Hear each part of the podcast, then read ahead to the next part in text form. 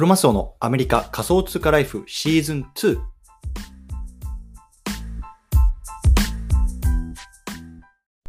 皆さんおはようございます。アメリカ西海岸在住のクロマスオです。今日は7月の27日水曜日の朝ですね。皆さんいかがお過ごしでしょうか？今日も早速聞くだけアメリカ仮想通貨ライフ始めていきたいと思います。よろしくお願いいたします。さて今日なんですけれども今日は労働者はメタバースに行けないこんな話をねしていきたいなと思います労働者はメタバースに行けないね、最近ねこうメタバースとかさ Web3、NFT、ね、すごくバズワードになっていてね、まあ、本当にこれからの10年20年というねこう世界をこう作っていく、まあ、こうインターネットがね出てきたのと同じようなねこう衝撃っていうのをねがありますよみたいなところがねすごく話されていると思うんですけれども。こうそのそれについて、ね、こう労働者はメタバースに行けないんだよっていうような、ね、ところの少し話をしていきたいなと思いますのでね興味がある方はねあのぜひ聞いてみてくださいというところで早速本題の方入っていきたいと思うんですけどもま、労働者はメタバースに行けない、まあ、これちょっとねよく分かんないと思うんですけども、まあ、簡単に言うと労働して賃金を得てる人はこうメタバースに行くためのヘッドセットが買えないよっていうそういうような話なんですよ。そう。でこれ何何を言ってるかっていうと昨日ね、えっと、メタ、まあ、旧フェイスブックですけれども発表が発表があったんですね。で、えっと、今ねこうあのメタクエスト、まあ、いわゆるこう VR のヘッドセットみたいのがあのあるんですけどもそれをねこう8月1日からこうあの一斉に値上げ世界で一斉に値上げしますよって話なんですよ。アメリカだと今ねこう128ギガのモデル。まあこれは僕持ってるやつなんですけどもこれはね、まあ、今299ドルの定価がま100ドル上げて399ドルになりますと。でね、まあ、256っていうギガっていう、まあ、少し大きなねあの容量のものは399ドルから499ドルになりますよと、まあ、それぞれね100ドルの値上げになりますよということなんですね、うん、でアメリカでもこうなんですけど、まあ、これがねこう日本円になるともう凄まじいあの値上がってるんですよね。例えば、えっと、128ギガ今ね3万7000円ぐらいなんですよ。3万7000円。それがねもう一気に6万円になりますと。で256ギガのやつは今5万円のものから7万5千円というところでもうね2万円ぐらいこう、ね、値上げしてるっていうところで。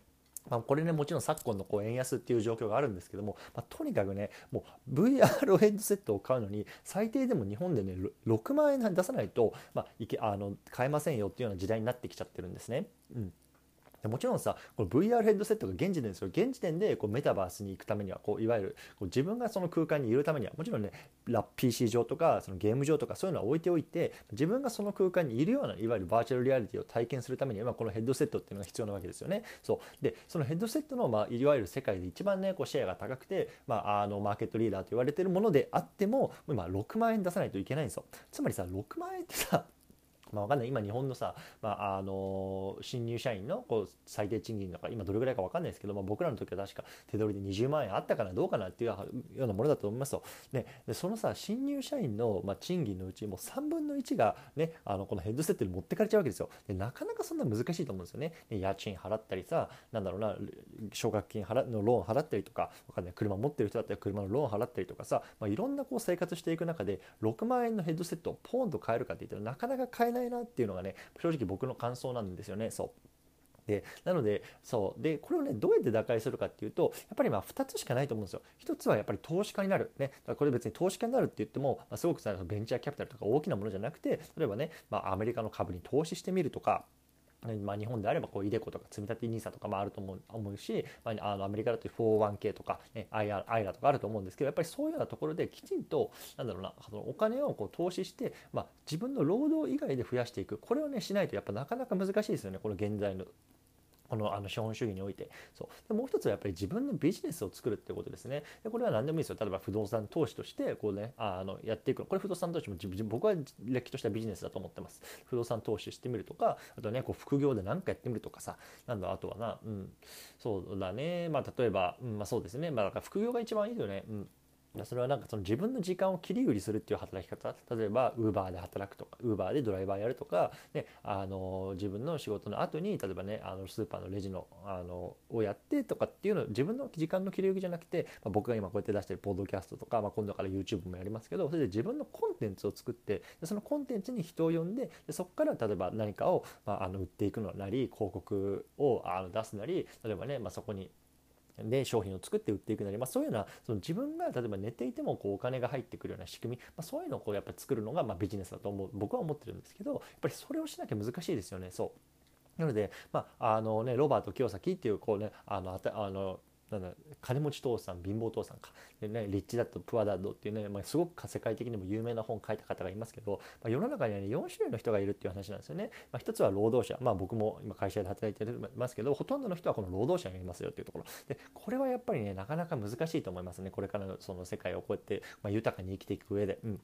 もう一つはまビジネスオーナーです。ビジネスオーナーですよね。そう。だから、なんだろうな、あの自営業者とか、だから自分、さっき言ったみたいに、例えば自分がそういう自営業をやって、自分が働きながら、そうやってそのお金を働く。でもちろんその自分の事業なんで、まあ、ある程度は大きいかもしれないけど、やっぱりこれはでも自分の時間を切り売りしてやってる仕事ですと。で、こっから、ここまでは、やっぱりなかなかそういうような、そのなんだろうな、その、まあ、いわゆる収入とか年収とかそういうところで、まあ、スケールさせるのはすごく難しいですよっていうわけなんですね。でここの次の段階に入っていかないとやっぱり難しいと思う僕も思ってます。で一つはまビジネスオーナーですねこれはいわゆるま誰かを例えば従業員であるを雇ったりとかあとはねそういう自分のコンテンツを作って、まあ、さっきも言ったみたいにこう自分が寝てる間でもこうお金が入ってくる仕組みビジネスが回る仕組みっていうのを作る人これがいわゆるビジネスオーナーっていうカテゴリーですね。そうで最後はいわゆる投資家ですねさっき言った不動産であるとか、まあ、株とかいろいろある、まあ、仮想通貨とかね最近だといろいろあると思うんですけどやっぱりそういうようなカテゴリーになると。そうなので、まあ、今までねあのこれ多分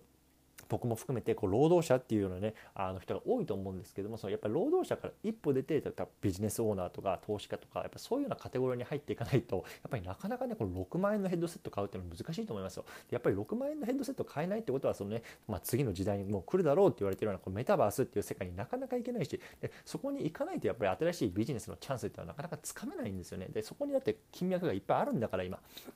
そう。ということでやっぱりねそのやっぱり労働者であるままではもうねメタバースに行けないしメタバースに行けないってことは次の金脈をつかめないっていうのはすごく負のスパイラルに陥ってしまってるのでやっぱりどこかでこう性のスパイラルに戻すような、まあ、なんだろうなこう努力というか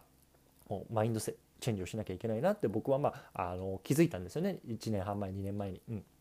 そうなので、まあ、こうやってね、まあ、日々こう眠くてもこうコンテンツを発信して、まあ、少しでもね、こう皆さんにこう何かお届けできるようにっていうようなね、あのことをしてます。はい。ということでね、ちょっと今日はね、あの昨日出たね、こうメタのね、こう新しいヘッドセットがもう8月1日からものすごく値上がりしますよっていうようなところに絡めて、労働者はメタバースに行けない、こんなね、テーマで話してきました。ね。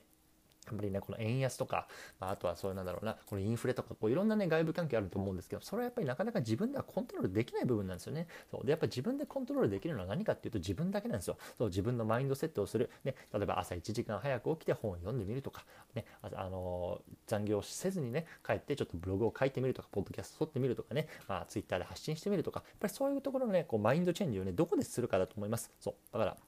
ね、僕もまだまだね、完璧ではないですけども、まあ、少しでもね、こういうのはね、ちょっと話を皆さんにお届けできればなと思って日々撮ってますので、ぜひね、あの、フォローとかね、あの、していただけると嬉しいなと思います。というところでね、今日はこの辺りにしたいなと思います。ね、暑い日が続きますけれども、体調に気をつけてコツコツやっていきましょう。お疲れ様です。